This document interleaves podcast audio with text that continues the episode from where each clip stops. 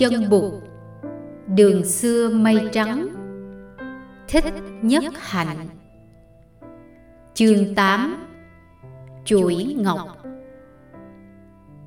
Cuộc sống trong cung điện hơi ngột ngạt đối với chàng, nên Siddhartha ưa đi ra ngoài thành. Chàng đã trưởng thành lâu rồi.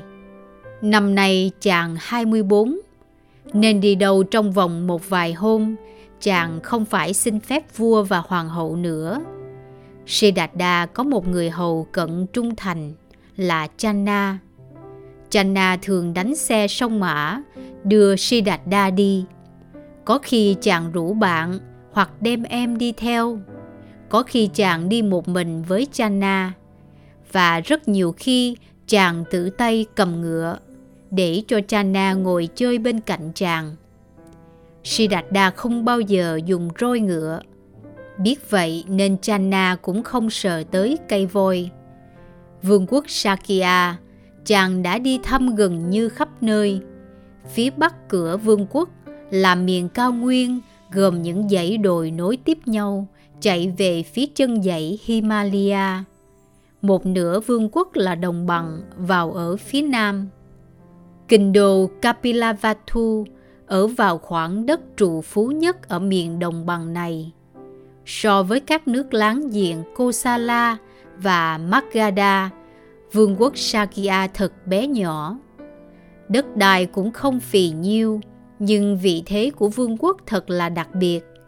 Các con sông Rohini và Banganga bắt nguồn từ miền cao nguyên chảy về, tưới đồng bằng rồi tiếp tục đi về miền nam để chảy về sông Hiranyavati trước khi rót vào sông Hằng. Siddhartha thường ưa ngồi bên bờ sông Banganga ngắm dòng nước chảy. Dân quê vẫn tin rằng nước sông này có thể tẩy trừ tội lỗi và nghiệp chướng kiếp trước và kiếp này cho nên thường hay kính cẩn xuống ngâm mình dưới dòng nước cả những khi nước rất lạnh. Có một hôm, ngồi với Channa bên bờ sông. Siddhartha chỉ những người đang tắm ở bên kia sông và hỏi người hầu cận. Này Channa, anh có tin là tắm như thế rất thường thì có thể rửa sạch được nghiệp chướng không? Thưa Điện Hạ, có chứ. Nếu không thì người ta tắm làm gì? Siddhartha cười. Nếu thế thì đứng về phương diện nghiệp chướng có phải các loài tôm, cá, rùa và sò ốc là những loài thanh tịnh nhất không? Chúng ở suốt đời dưới sông thì chúng phải sạch nghiệp hơn chúng ta chứ? Channa trả lời, nhưng ít nhất tắm dưới sông cũng rửa sạch được những cấu bẩn trên da thịt. Siddhartha vỗ vai Channa, cái đó thì anh nói đúng. Một hôm trên đường về thành nội, Siddhartha ghé lại thăm một xóm nghèo ở ngoại thành. Chàng ngạc nhiên thấy Yasodhara đang ở trong xóm. Cùng một đứa ở, nàng đang săn sóc cho các trẻ em đó. Các em đang được săn sóc đều là những đứa trẻ có bệnh. Đứa thì đau mắt, đứa thì cảm cúm, đứa thì ghẻ chốc. Yasodhara ăn vận rất đơn giản, nhưng nàng tươi mát như một bà tiên vừa hiện đến giữa bầy trẻ nghèo. Siddhartha thấy cảnh tượng rất đẹp. Chàng sửng sốt khi thấy một người con gái nhà quyền quý lại chịu thương chịu khó đi làm những công việc như rửa ghẻ, rửa mắt, sức thuốc, giặt áo cho bọn trẻ nghèo đói. Công nương đã bắt đầu làm các việc này từ bao giờ thế? Thật là quý hóa quá đang rửa tay cho một em bé gái chừng 3 tuổi. Yasodhara ngẩng lên nhìn Siddhartha. Chúng em bắt đầu làm công việc này cũng đã gần 2 năm rồi, thưa Điện Hạ. Tuy nhiên đây chỉ là lần thứ hai em đến xóm này. Tôi đến xóm này thường lắm. Bọn trẻ con trong xóm đều biết tôi. Tôi nghĩ được làm những công việc này chắc công nương thấy vui trong lòng lắm. Yasodhara mỉm cười, không đáp. Nàng cúi xuống tiếp tục rửa một ghẻ trên đầu gối của em bé. Hôm ấy, Siddhartha được nói chuyện nhiều với Yasodhara. Chàng ngạc nhiên khám phá ra rằng Yasodhara có nhiều nhận thức giống chàng. Yasodhara không phải là một cô gái khuê cát, chỉ biết vâng theo truyền thống. Nàng cũng biết về tư tưởng vệ đà, cũng ngấm ngầm phản đối tình trạng bất công của xã hội. Cũng như Siddhartha, nàng không cảm thấy có hạnh phúc trong địa vị giàu sang và nhiều quyền thế của hoàng tộc. Trái lại, nàng ghê tởm những cuộc tranh chấp quyền lợi và địa vị của những thành phần quý tộc trong triều đình và ngay ở giới tăng lữ bà La Môn. Biết mình là gái không thể nào làm được những cuộc thay đổi lớn trong xã hội. Nàng chỉ biết tìm cách biểu lộ cái thấy của mình và thiết lập sự bình an trong tâm mình bằng các công việc từ ái.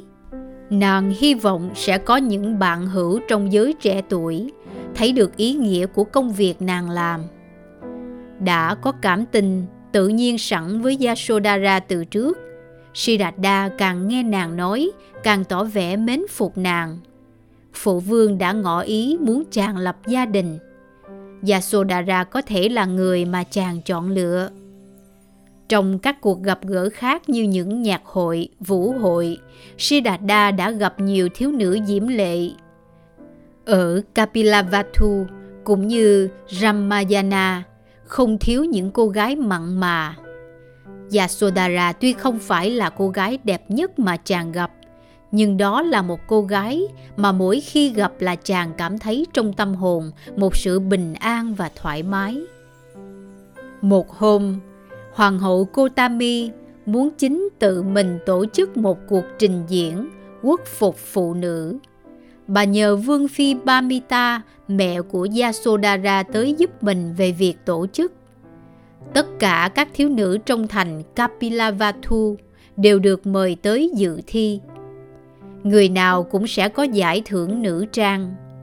Vương Phi Bamati đề nghị Siddhartha phát giải thưởng cho các cô gái – cũng như tháng trước, Yasodhara đã làm công việc tiếp tân trong đại hội thể thao do bà tổ chức vậy. Vua Sudodana, triều đình và tất cả các vị vương tôn công nương đều được mời tham dự.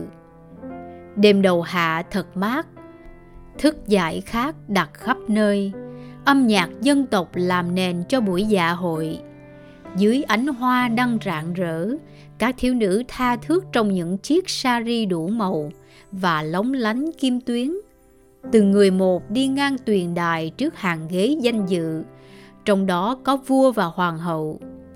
Siddhartha mặc quốc phục đứng về phía bên trái. Trước mặt chàng là những sâu chuỗi và ngọc đủ để phân phát cho cả hàng ngàn người. Siddhartha đã từng từ chối việc phát thưởng nhưng bà Kutami và Vương Phi cam lộ đã nài ép chàng.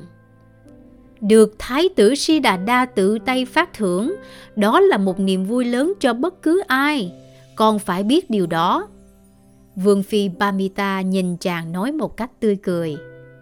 Đem niềm vui cho kẻ khác, đó là việc chàng không muốn từ chối, nên Siddhartha đã hoan hỷ vâng lời. Giờ đây đứng trước hàng ngàn quan khách chàng thật không biết làm sao cho thỏa đáng. Mỗi thiếu nữ khi bước lên đài phải đi qua một hàng ghế danh dự để mọi người được trông thấy. Đi qua hàng ghế ấy mới tới chỗ Siddhartha. Thiếu nữ đi đầu là Soma, con của một vị vương tử.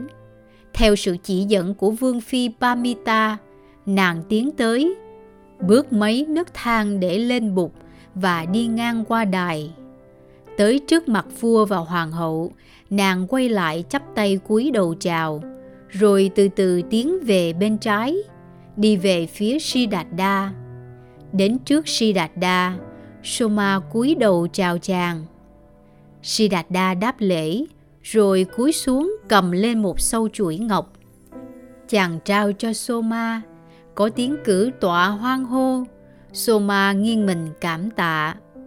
Nàng lý nhí mấy câu cảm ơn Nhưng Siddhartha không nghe rõ nàng nói gì Thiếu nữ thứ hai là Rohini Tên của dòng sông Siddhartha có vẻ như không lựa chọn các phần thưởng cho xứng đáng với vẻ đẹp và sắc phục của các thiếu nữ.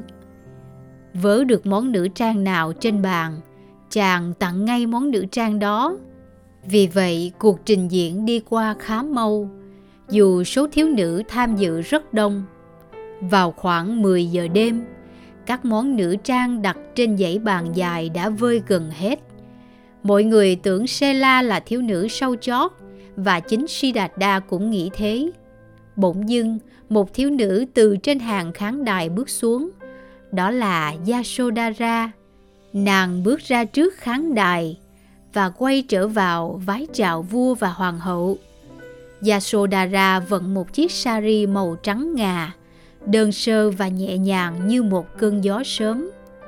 Duyên dáng, tự nhiên, nàng bước tới trước Siddhartha, rồi mỉm cười tươi như hoa.